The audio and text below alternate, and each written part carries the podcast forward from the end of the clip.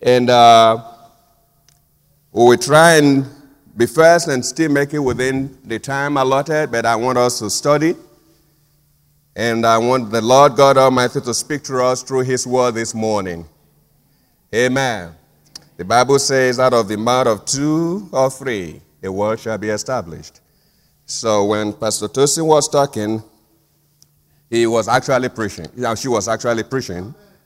And she mentioned the title of the message three times. And so what I do is I listen, and say, once has God spoken, twice have I heard. So I counted her mentioning that three times. Amen? Hallelujah. So this morning we're going to study the title Trusting God Absolutely. Trusting God Absolutely. Amen. Hallelujah. So we have a couple of scriptures, and uh, I'm going to try not to rush, but there's so much scripture that we need to read, so some of them we just paraphrase, and you can, you know, do your due diligence by studying them when you get to get home. Because as we're beginning this journey that the Lord is taking us into, we are moving into the era wherein we will not be praying for miracles, but we'll be living in miracles. Because it is what God has spoken. Amen? And so we've been talking about believing in God. We've been talking about dealing with our doubts. And so this morning, as I was preparing, I, I had God telling me, saying that the way, one way we can actually, rather than struggling, or trying to say, deal with unbelief, is to displace unbelief. Amen? And uh, one of the things that God is showing us this morning is if we have to deal with light, we don't begin to fight light. We just introduce, I mean, if we have to deal with darkness, we don't begin to fight darkness, we just introduce light. And guess what? The Bible says darkness will not comprehend it. You know, the moment light comes into the scene, darkness disappears. Amen? So it is the principle of displacement. Okay? If I have to conquer hate, I just need to begin to sow into love. And all of a sudden, I will displace hatred because love will overcome. It will take over my entire heart. Amen? So that's what we're trusting God for this morning as the Lord is leading us. That in order for us to displace this doubt, out of our lives, we begin to learn on how to trust God. Because as soon as we trust God, then doubt is displaced automatically.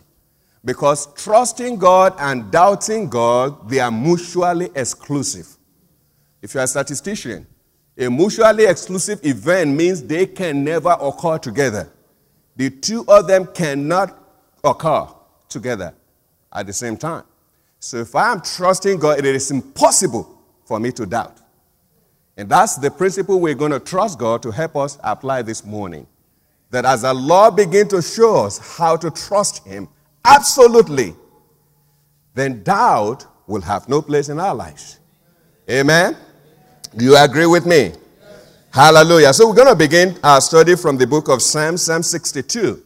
Psalm 62, I'll read from verse 1. Uh, Yes, we can still do verse 1. Psalm 62. we read from verse 1. Now let's just jump to verse 5. Psalm 62, trusting God absolutely. The book of Psalm 62, verse number 5. My soul wait thou only upon God, for my expectation is from him. I want you to pay attention as we're reading because I actually want us to do a study, not just a message. Um, he said, My soul, wait thou only, emphasis on only. My soul, wait thou only upon God, only upon God. For my expectations is from Him. Everything I will ever need or everything I will ever expect is from Him. And so David is commanding his soul to trust only or to wait only upon God. He only is my rock and my salvation. He is my defense. I shall not be moved. In God is my salvation and my glory. The rock of my strength and my refuge is in God. Verse number 8. Trust in him at all times, ye people. He's giving us his version. And after giving us his version, he's now beginning to encourage us. He said, Trust in him. Who? The one I've been talking about in the previous uh, sentences or previous verses. Trust in him at all times. Ye people, pour out your heart before him. God is a refuge for us. Selah. Amen. Let me read verse 7 and 8 in message version. Verse 7 and 8 says, My help and glory are in God. Granite strength and safe harbor God. So trust Him absolutely, people. Lay your lives on the line for Him. God is a safe place to be. Trust Him absolutely. How? Lay your life in the line if that is what it is going to take. Because He is a safe place to be. Amen? Amen? So the, the, the, the story or the study around trusting God has to come with absoluteness. Because there's no nothing as no such thing as I trust God. But it's not absolute. There is no trust or half percent of trust or 0.5, 0.9, 99.9. There's no such thing. Trust is either there or it's not. So to say trusting God absolutely is actually an oxymoron. But I actually put it there so I can make that point. Because it's either you trust or you don't trust. It is impossible to trust and say, I have half percentage of trust or 10% or 20%. It is impossible. There's no such thing. Trust is trust. It is either there or not. Amen? So, for our human experience, we are trying to quantify it by saying it has to be absolute. There is no halfway trusting. Amen? Amen. Do you agree with that? Hallelujah. So let's move forward quickly this morning as we begin to look at this uh, study. Um, we're going to begin to to look at the issue of doubt. I think we have mentioned that often, um, over and over and over again in Matthew 21 21. The Bible says, um, Jesus answered and said unto them, Verily, verily, I say unto you, if ye have faith and doubt not, Ye shall not only do these, which is done to the fig tree, but also if ye shall say unto the mountain, Be thou moved, and be thou cast into the sea, it shall be done to you. We've read all of these, Matthew 21, 21. I'm just reiterating um, when we're dealing with doubt. Uh, Mark 11, Mark 11, 23. You can write those down. I'm just paraphrasing quickly before I jump into uh, where we're going. Mark 11, 23 says, For verily I say unto you, that whosoever shall say unto this mountain, Be thou removed, and be thou cast into the sea, and shall not doubt in his heart, but shall believe that those things which he said shall come to pass, he shall have whatsoever he said.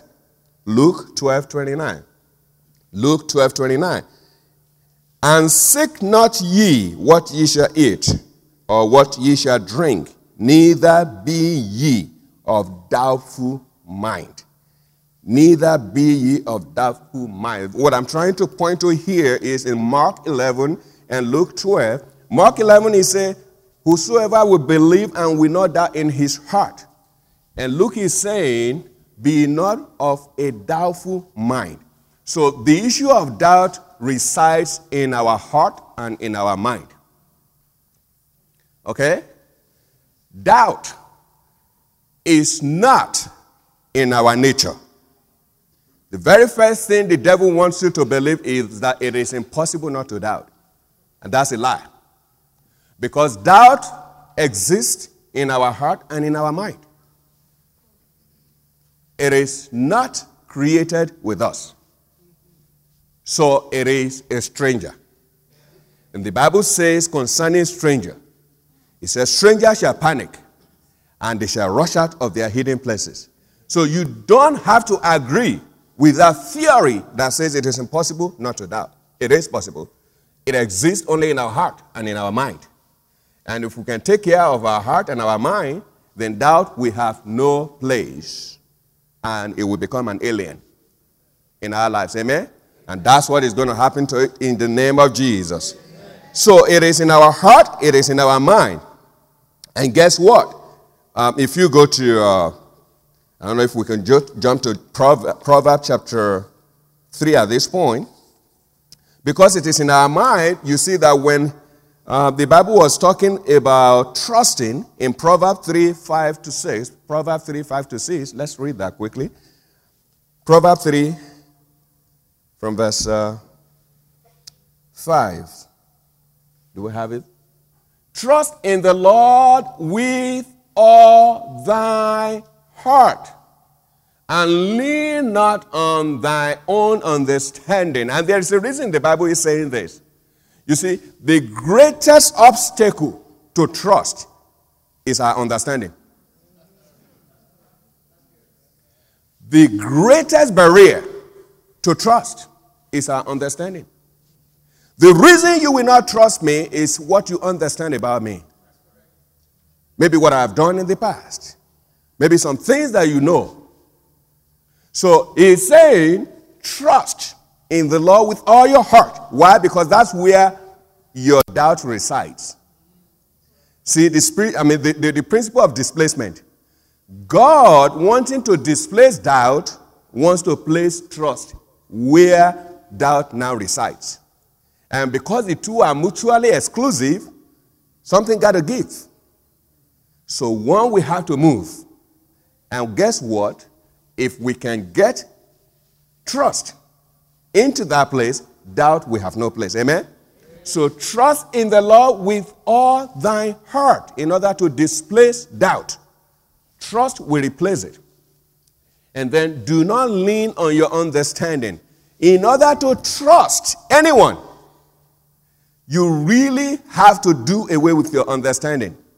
I'm going to say that again. In order to trust anyone, you will really have to do away with your understanding. And I don't mean that you, uh, that literally. I, I meant that there are some things that your mind will conjure that will be in direct opposition to your trusting. Okay? So we cannot trust God if we cannot lose our mind. I think that's it. That's really, really say, what? In order for us to trust God, we have to begin to learn that we will have to lose our mind. Okay? Let me just give you an example. Just picture in your mind when Jesus told Peter to jump out of the boat and walk on water on the sea. You have to be insane to do that. You really have to lose your mind to jump out of a safe boat and jump into the sea because someone asks you to. I mean, it has to be that you are senseless. Is that not right? Guess what? That's what God is saying. In order to trust anything God is going to ask you to do, you have to lose your mind. You have to be really, really senseless. You have to do away completely with your understanding. That's what the Bible is saying. When God is talking to us, throw that away. Amen? Do we get that? I mean, I'm not saying it is bread and butter, but it's a faith coming by hearing and hearing by the word of God. Once we understand this, as we go into the scripture soon, you begin to see why this is critical. Okay? We will see how this is critical. You have to literally lose your mind and completely say, you know what? I have to be not to do this. Yes. And that's the only way we can get to where we're going. And God is going to take us there in the name of Jesus. So he said, trust in the Lord and lean not on your own understanding. In all your ways, acknowledge him, and you know all the story. Amen. So we're going to begin to, uh, to look into some people that God will have us take a peep at their lives in order to understand the theory of God's trust. The theory behind trusting God absolutely.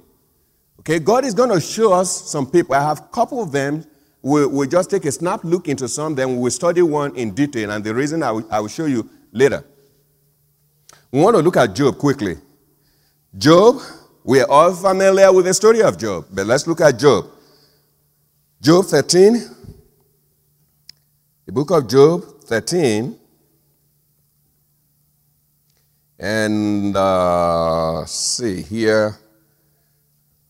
Well, let's just look at just that one sentence. I don't have to bug you with all the story because I know you're familiar with it. Job 13, 15. Job 13, 15. Though he slay me, yet will I trust in him. Though he slay me, yet will I trust in him. So I'm going to suggest to you if you're really serious and you really want to displace doubt, I want you to begin to study these people. Study the life of Job, study the life of Daniel, study the life of Shadrach, Meshach, and Abednego, study the life of David, and study the life of Hezekiah. Okay? Those people, I believe there is enough to show us how to get to where they were. How could these people trust God? How could anyone say, though he slay me, yet I will trust him? Guess what? If you trust me, I doubt if I can get a second chance. The first time I messed up, God help me if I can ever get into your trust circuit again. That is who we are. That's the way we operate. Okay? That's why we say trust must be earned. Okay? And so when things happen and people say, you know what?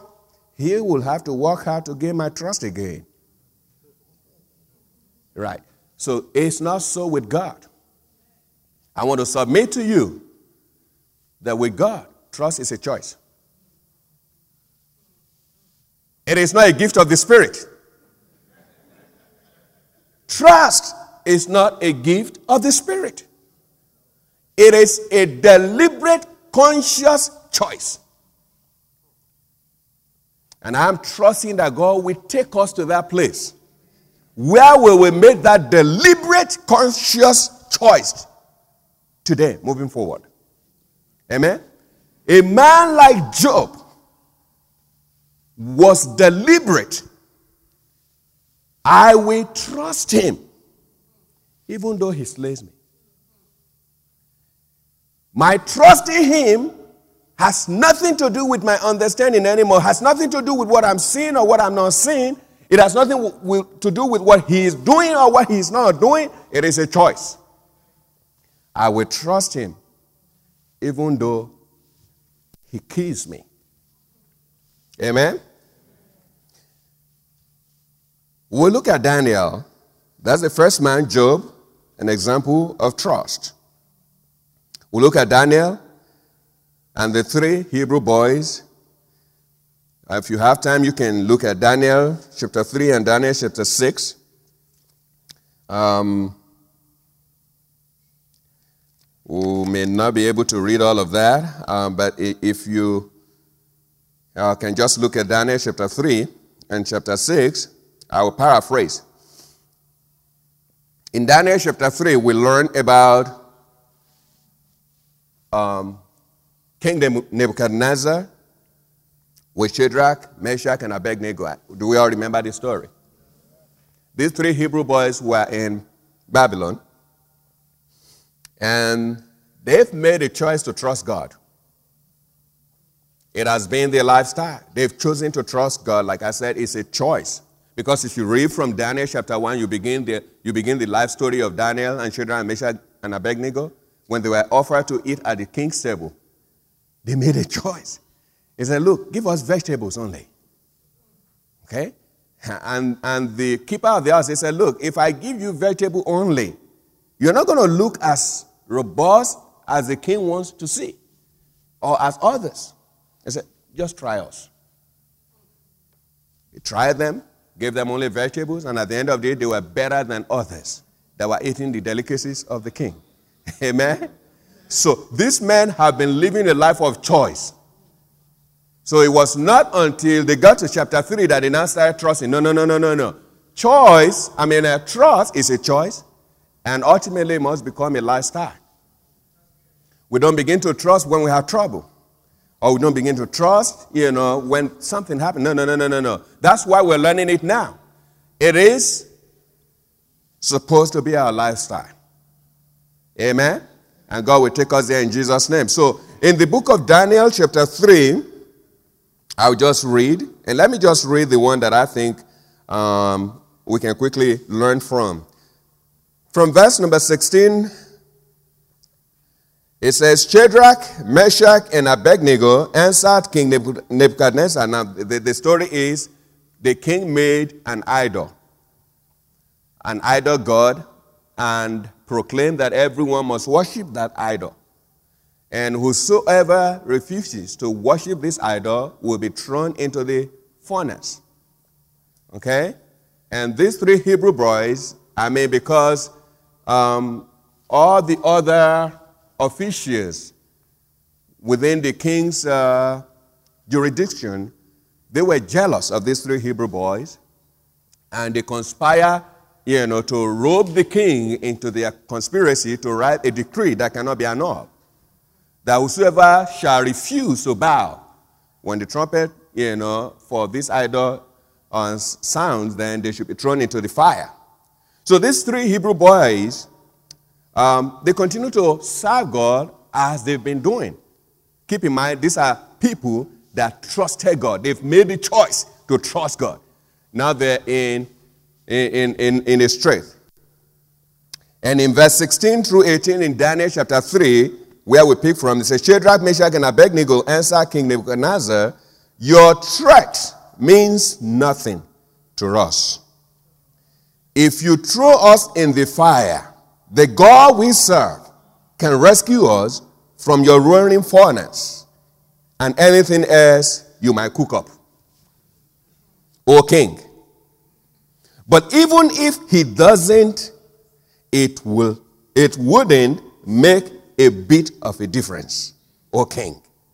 We still wouldn't serve your gods or worship the God statue, statute you set up. Amen?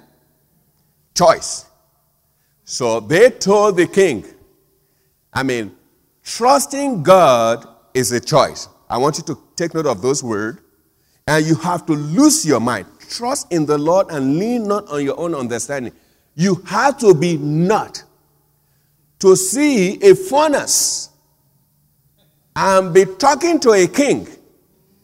King, don't worry yourself trying to persuade or threat. There is nothing you say that is going to make me change my mind. I am not going to bow, I'm not going to worship. So you can as well increase the intensity of your furnace because I'm not going to mean, it has to be you and you've lost your mind. So the issue of trusting God is a choice. And that's where we want to get to. That's, that's where I'm aspiring to get to. What is it that is in this boy's life? What did they see or know about God that I need to know or that I need to see?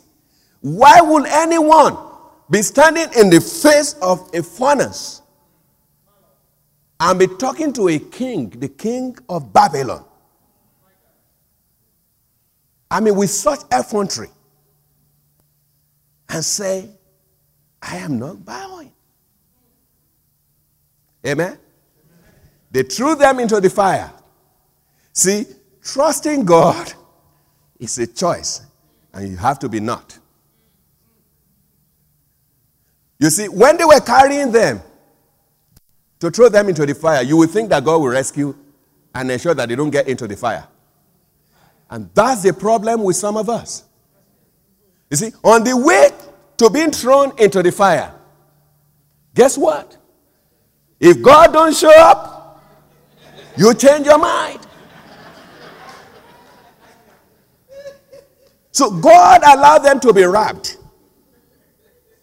to see if they would change their mind. They tie them, they wrap them, they carry them from wherever they were and approaching the furnace, they will not change their mind. Until they're thrown in there, they did not change their mind. To tell you how terrible it was, those that carry them, the fire consumed them. And they went into the fire still trusting. Trusting God we display displays every doubt. But it is a choice. And you have to be really out of your mind. Amen? So they threw them into the fire, and all of a sudden, the king saw the fourth person in the fire. And Nebuchadnezzar, in verse 28, at the end of the day, said, Blessed be the God of Shadrach, Meshach, and Abednego.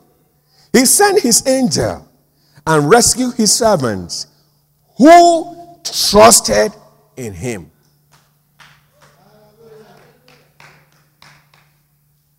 Who trusted in him? The king saw nothing in these boys other than the fact that they trusted in their God. Hallelujah.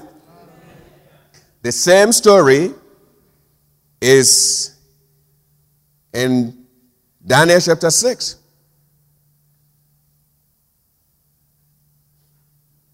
Let me read verse 29 in, in uh, Daniel chapter 3, verse 29. After this, the king confessed and, and proclaimed, he said, Therefore I issue this decree, verse 29.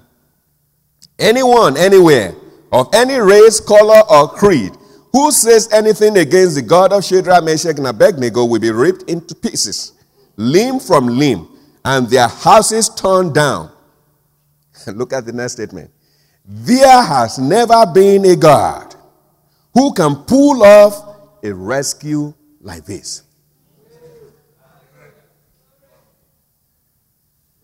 There has never been a God who can pull off a rescue like this. Amen? See, I'm beginning to think that God is waiting to do this again. God is beginning, and there is a warning in heaven.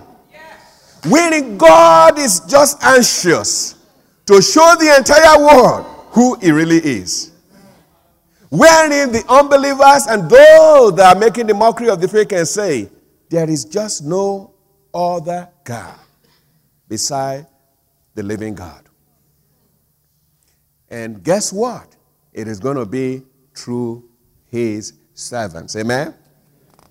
Let's look at Daniel.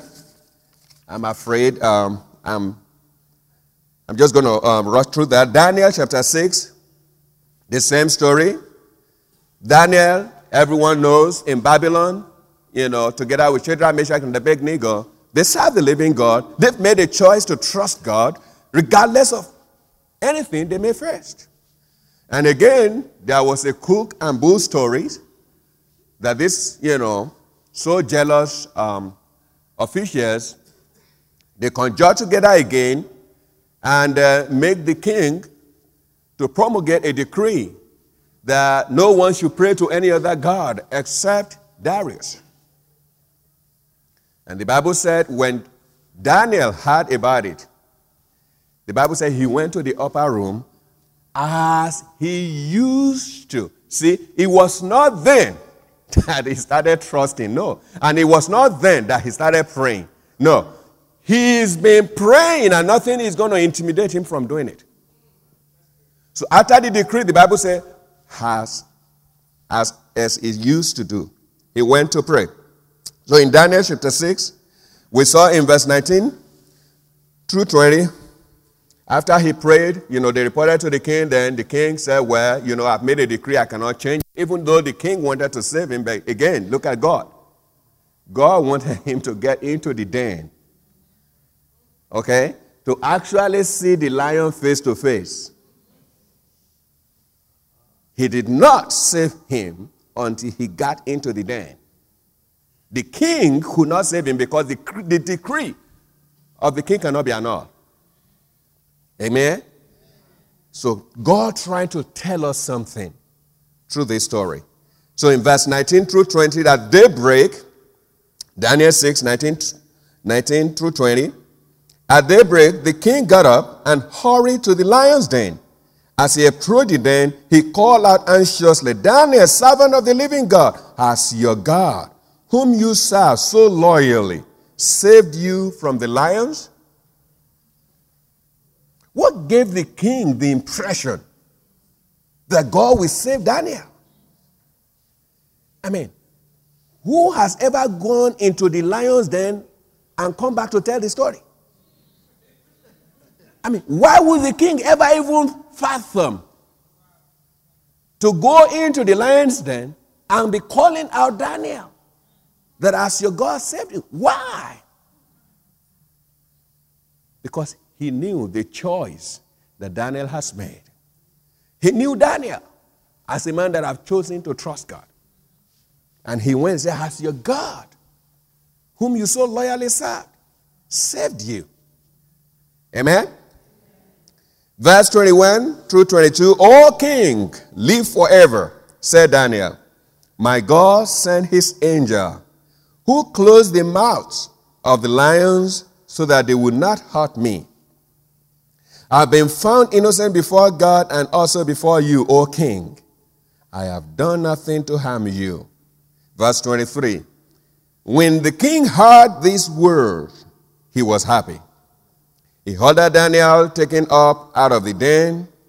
When he was hauled up, there wasn't a scratch on him. He had trusted his God. Amen? Amen? What again did Daniel knew back then? Why will he trust God? Why will he not change his mind as he was being pulled or dragged into the cave or the lion den? He trusted his God. Amen? Because trust is a choice. And nothing will make me change my mind. That's what they're saying. Amen? Amen? Okay, let's go quickly to Second King, we'll look at, we, we, we can, you can look at, um, you can study, we've studied the life of David forever, um, but you can look at that as well. But let's look at uh, Hezekiah, the king. Second King chapter 18. Second King chapter 18. Trusting God absolutely. Trusting God absolutely. Wherein to the point of that I can't change my mind. I mean, I'm trusting God Absolutely. Regardless of what I face, it's not going to change my mind. Amen? So, Ezekiel is the one that I want us to look at closely within the few minutes that we have left. In verse 18 of Second King, um, in chapter 18, I beg your pardon, of Second King, this is the reason why I think we should look at Ezekiel closely. And I, if I were you, I will I will really study. Take time to study and ask God to help me. Show me what is it about Ezekiel? What did Ezekiel see in you? What did he know about you? I just need that. Because the Bible said the scriptures they are written for our examples.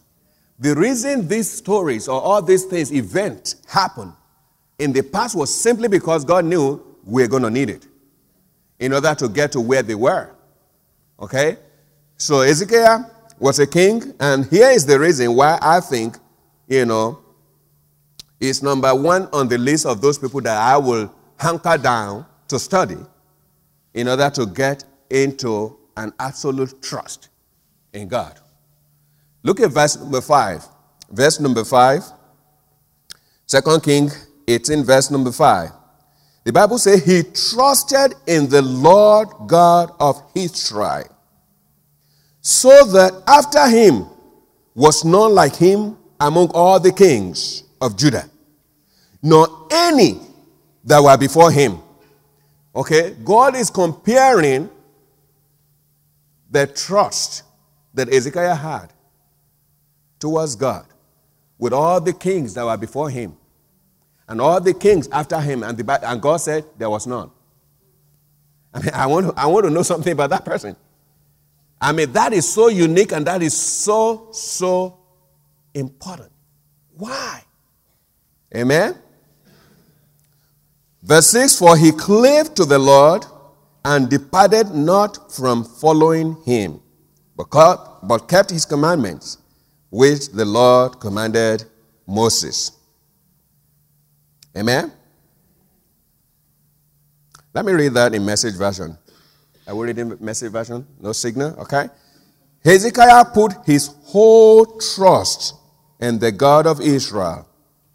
There was no king quite like him, either before or after. He held fast to God, never losing his grip. And obeyed God to the letter, everything God had commanded Moses. And God, for his part, held fast to him through all his adventures. Amen? And that's what we're looking for, wherein, you know, God is with us 24 7. Because those who trust in Him, He is with them 24 7. That's the reason why He will not bother to save you before you jump into the den of lion. He will not bother to do anything before you jump into the fire. Why? He's going to be there. Like we saw with the three Hebrew. He was there. They saw the fourth man in the fire. That's why he said, When you pass through water, I will be there with you.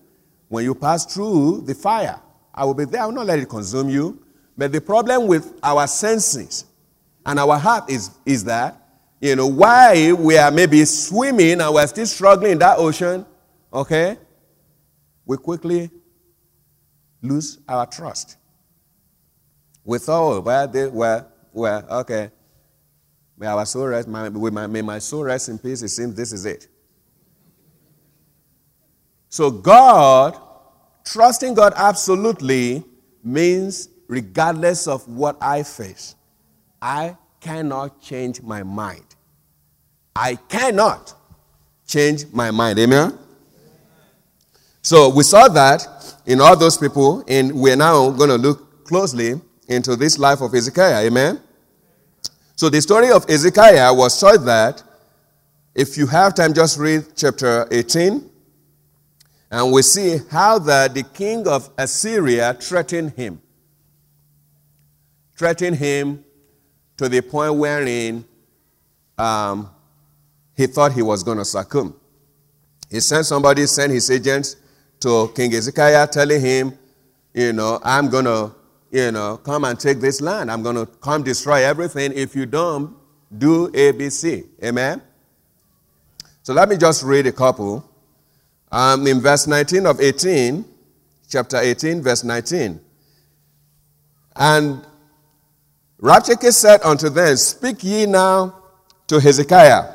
Thus said the great king, the king of Assyria. What confidence is this wherein thou trustest? Thou said, but they are but vain words. I have counsel and strength uh, for the war. Now, on whom dost thou trust? Okay, so you see how the enemy knows exactly what or where our strength lies. Our strength lies in trusting Him. Okay? Say, when we walk with the Lord in the light of His Word, what a glory He shares on our way. He said, Trust and obey, for there is no other way to be happy in Jesus, but to trust. And why is this king asking about trust? Why is he talking about trust? Because Ezekiel was known back in the days as the king that trusted God. There was none like him before him and none like him after him. So he said, Who, who is it that you are trusting? Whom thou trust that thou rebellest against me? Now behold, thou trusted upon the staff of this bruised reed, even upon Egypt, on which if a man lean, it will go into his hand and pierce it. So is Pharaoh king of Egypt unto all that you trust on him? But if you say unto me, We trust in the Lord our God, begin to see how our senses is a hindrance if we will not lose it. See how this enemy of God is attacking the people of God, uh, the man that trusted in God. Look at what he's saying. He said, Now in verse 21, now behold, thou trusted, no, in verse 22, but if ye say unto me, We trust in the Lord our God, is not that he whose high places and whose altars Hezekiah has taken away, and hath said to Judah and Jerusalem, Ye shall worship before this altar in Jerusalem. Now therefore I pray thee, give pledges to my lord the king of Assyria and I will deliver thee 2,000 horses if thou be able to, on thy part, to set rider upon them. Amen? I'm just going to jump um, to, let's jump to chapter 19. So you can read, the threat went on and on and on and on and on. But let's go to verse uh, chapter 19. Um, let's go to chapter 19 of the same book of Second King. And let me just point out a few things and we will close. Amen. So in chapter 19, here is uh, Ezekiel's, uh, King Ezekiel's uh, uh, response. He said, And it came to pass when King Ezekiel heard it that he rent his clothes and covered himself with sackcloth and went into the house of the Lord. That's Ezekiel's response. And he sent Eliakim which was over the household, and Sheb, uh, the scribe, and the elders of the priests, covered with sackcloth to Isaiah, the prophet, the son of Amos. And they said unto him, Thus said Ezekiah, This day is a day of trouble, and of rebuke, and of blasphemy. For the children, the children are come to the bath, and there is no strength to bring forth. Maybe that the Lord thy God will hear all the words of Rabshakeh, whom the king of Assyria, his master, has sent to reproach the living God, and will reprove the words which the Lord thy God hath heard. Therefore, lift up thy prayer for the remnant that are left. Amen. See how critical that prayer is? Okay, so let's jump quickly and see more of the ranting before we uh, conclude this story. Um, you know what Ezekiel, I mean Isaiah, uh, Prophet Isaiah replied back, Don't worry, God said He's going to take care of him. Okay, so I'm trying to see where we can just launch. Um, 12. Okay. So let's see the ranting from verse. Um, verse 25. These are the threats. The way, the way we perceive situations that could actually derail our trust in God is through our senses. Things we know, things that we have seen. Okay? You know, that are facts. Okay, they are not fables, they are facts. Okay, and that's what he's doing here in verse 25. He says, Hast thou not heard long ago how I have done, how I have done it, and of ancient times, that I have formed, formed it? Now have I brought it to pass that thou shouldest be to lay waste fenced cities unto ruin heaps. Therefore, their inhabitants, oh no, no, let me jump, this is too far.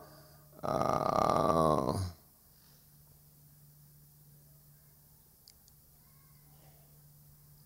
okay. I think I jumped too far.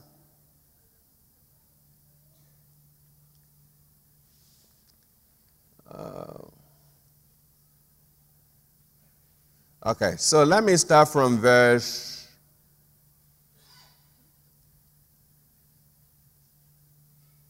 Okay, so here's uh, Ezekiel saying, verse 17, Of a truth, Lord, the kings of Assyria have destroyed the nation and their lands. See, it's a fact.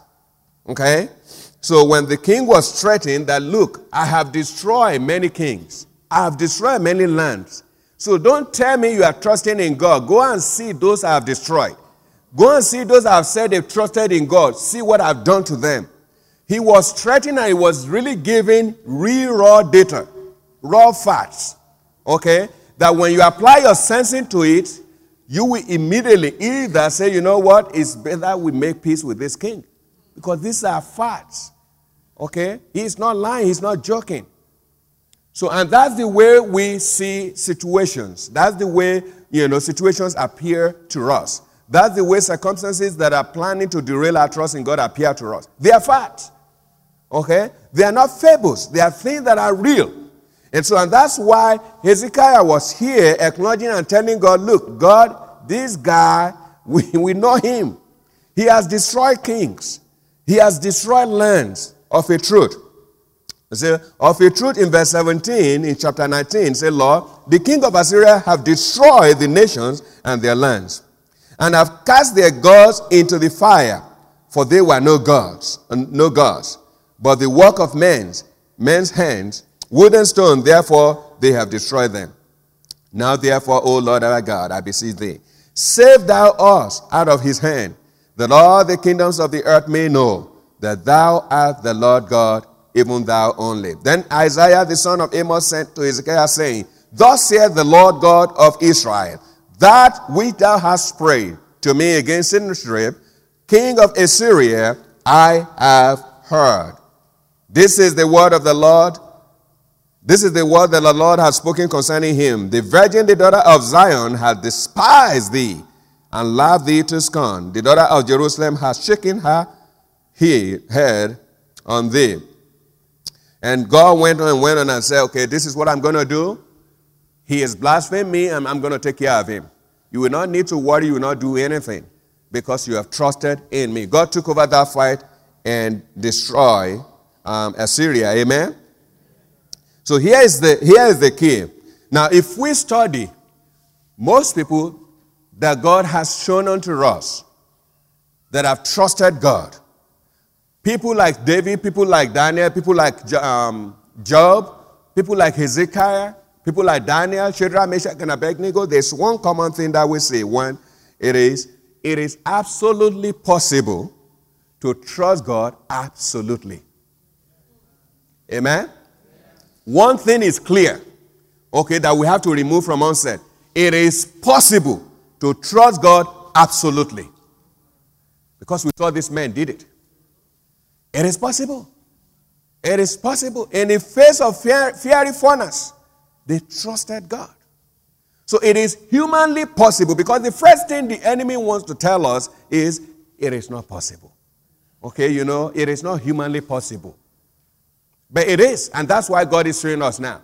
So once we have arrested that thought and we say, yes, it is possible, Daniel did it, Ezekiel did it, Shadrach, Meshach, Abednego, we saw them trusted God absolutely. So I can trust, trust God. So it is possible. That's the number one point I want us to see. Number two, I've mentioned is the fact that trusting God or trusting any man or woman is by choice. Again, it is not the gift of the Spirit. Don't begin to think it's going to happen automatically. No, it's not. There are things that God expects us to do. One of the things is making choices. God is not going to take over that jurisdiction. He's going to allow you to make your choices. So trusting God is by choice. So don't begin to think, oh, God, we, have, we do it. No.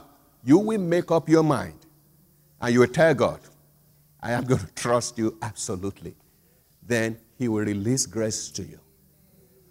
Okay? But guess what?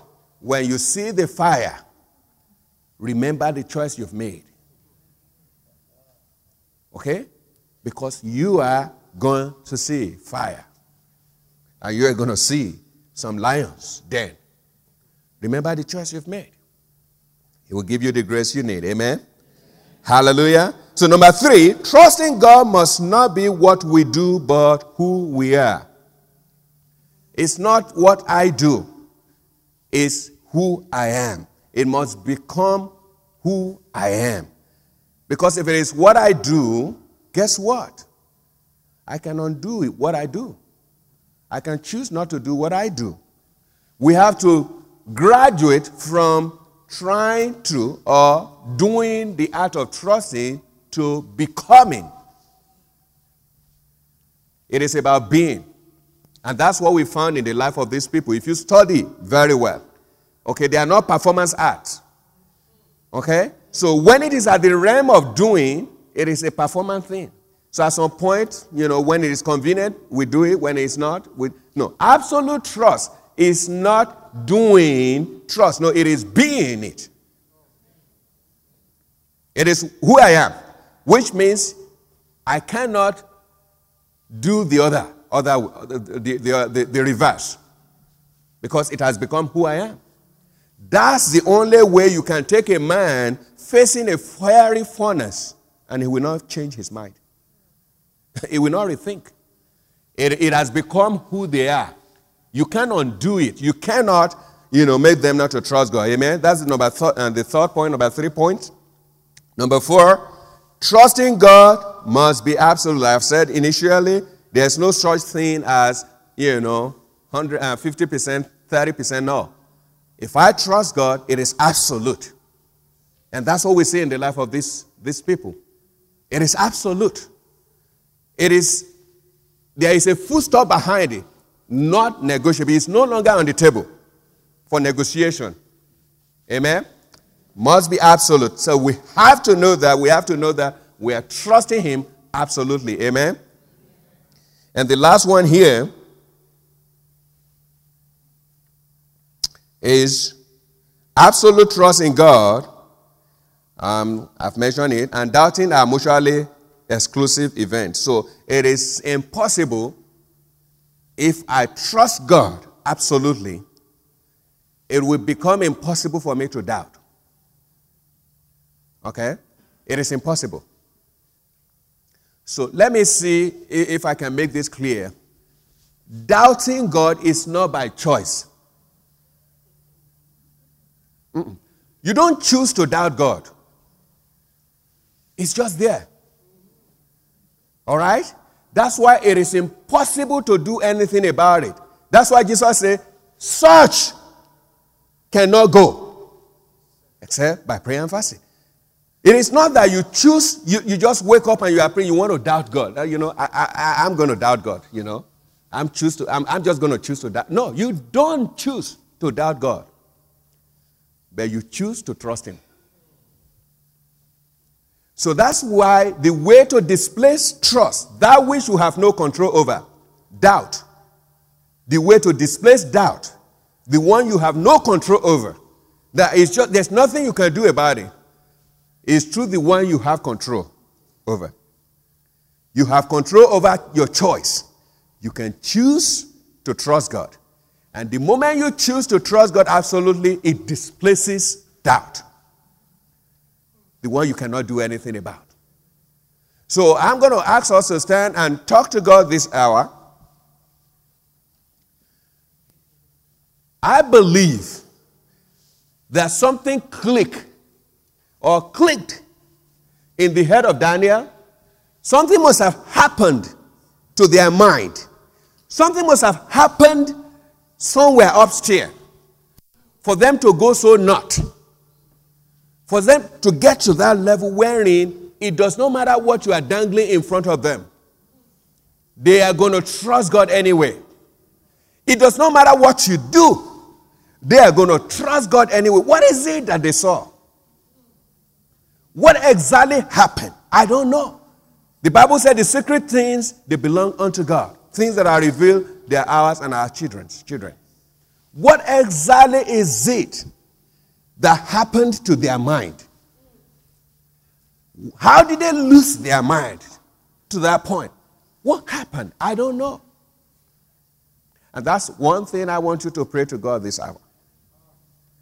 Whatever it is that happened to this man, that they can trust God absolutely wherein a man is being dragged into the furnace and he will not change his mind concerning God. When a man is being wrapped and thrown into the lion's den and he will not change his mind, there has to be something that happened to that man. That's one thing that I want us to pray for this hour. Just talk to God in your little way. Lord, I want to trust you. Absolutely. I want to trust you completely. Whatever it is that happened to this man, like Hezekiah, man like Daniel, men like Shadrach, Meshach, and Abednego, whatever it is that happened to them, is so much that they can walk into the fire and face the fiery furnace of fire and still maintain their trust in you. I want it to happen to me. Whatever you did in their lives that will make Daniel to walk into the lion's den. It wasn't as if he had seen anyone that walked into the lion's den and came out. He walked into the lion's den trusting you. Whatever it is that happened to him, Lord, that gets him there, let it happen to me. Lord, whatever happened to Hezekiah, that in the face of all the intimidations, with all the armies lined up, he's still trusting you. Let it happen to me. Lord, I need that grace. I need that revelation. I need that revelation. I need my eyes to be open. I need my heart to be enlightened. Whatever it is that will get me to trusting you absolutely, that will allow me to have the insight, that will allow my eyes to be open, so much so that I can make the choice to trust you. Absolutely. Let it happen to me, Lord. This is my prayer. Because the moment we trust Him, the Bible says, He is always going to be with us. There will be no room for doubt. There will be no room for doubt. Because our confidence is always going to be ultimate in Him. When we walk with the Lord in the light of His Word, what a glory He sheds on our way.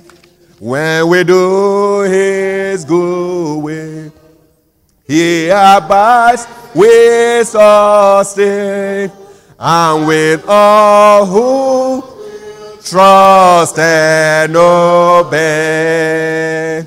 Trust and obey, for there is no other way to be happy in Jesus and to trust and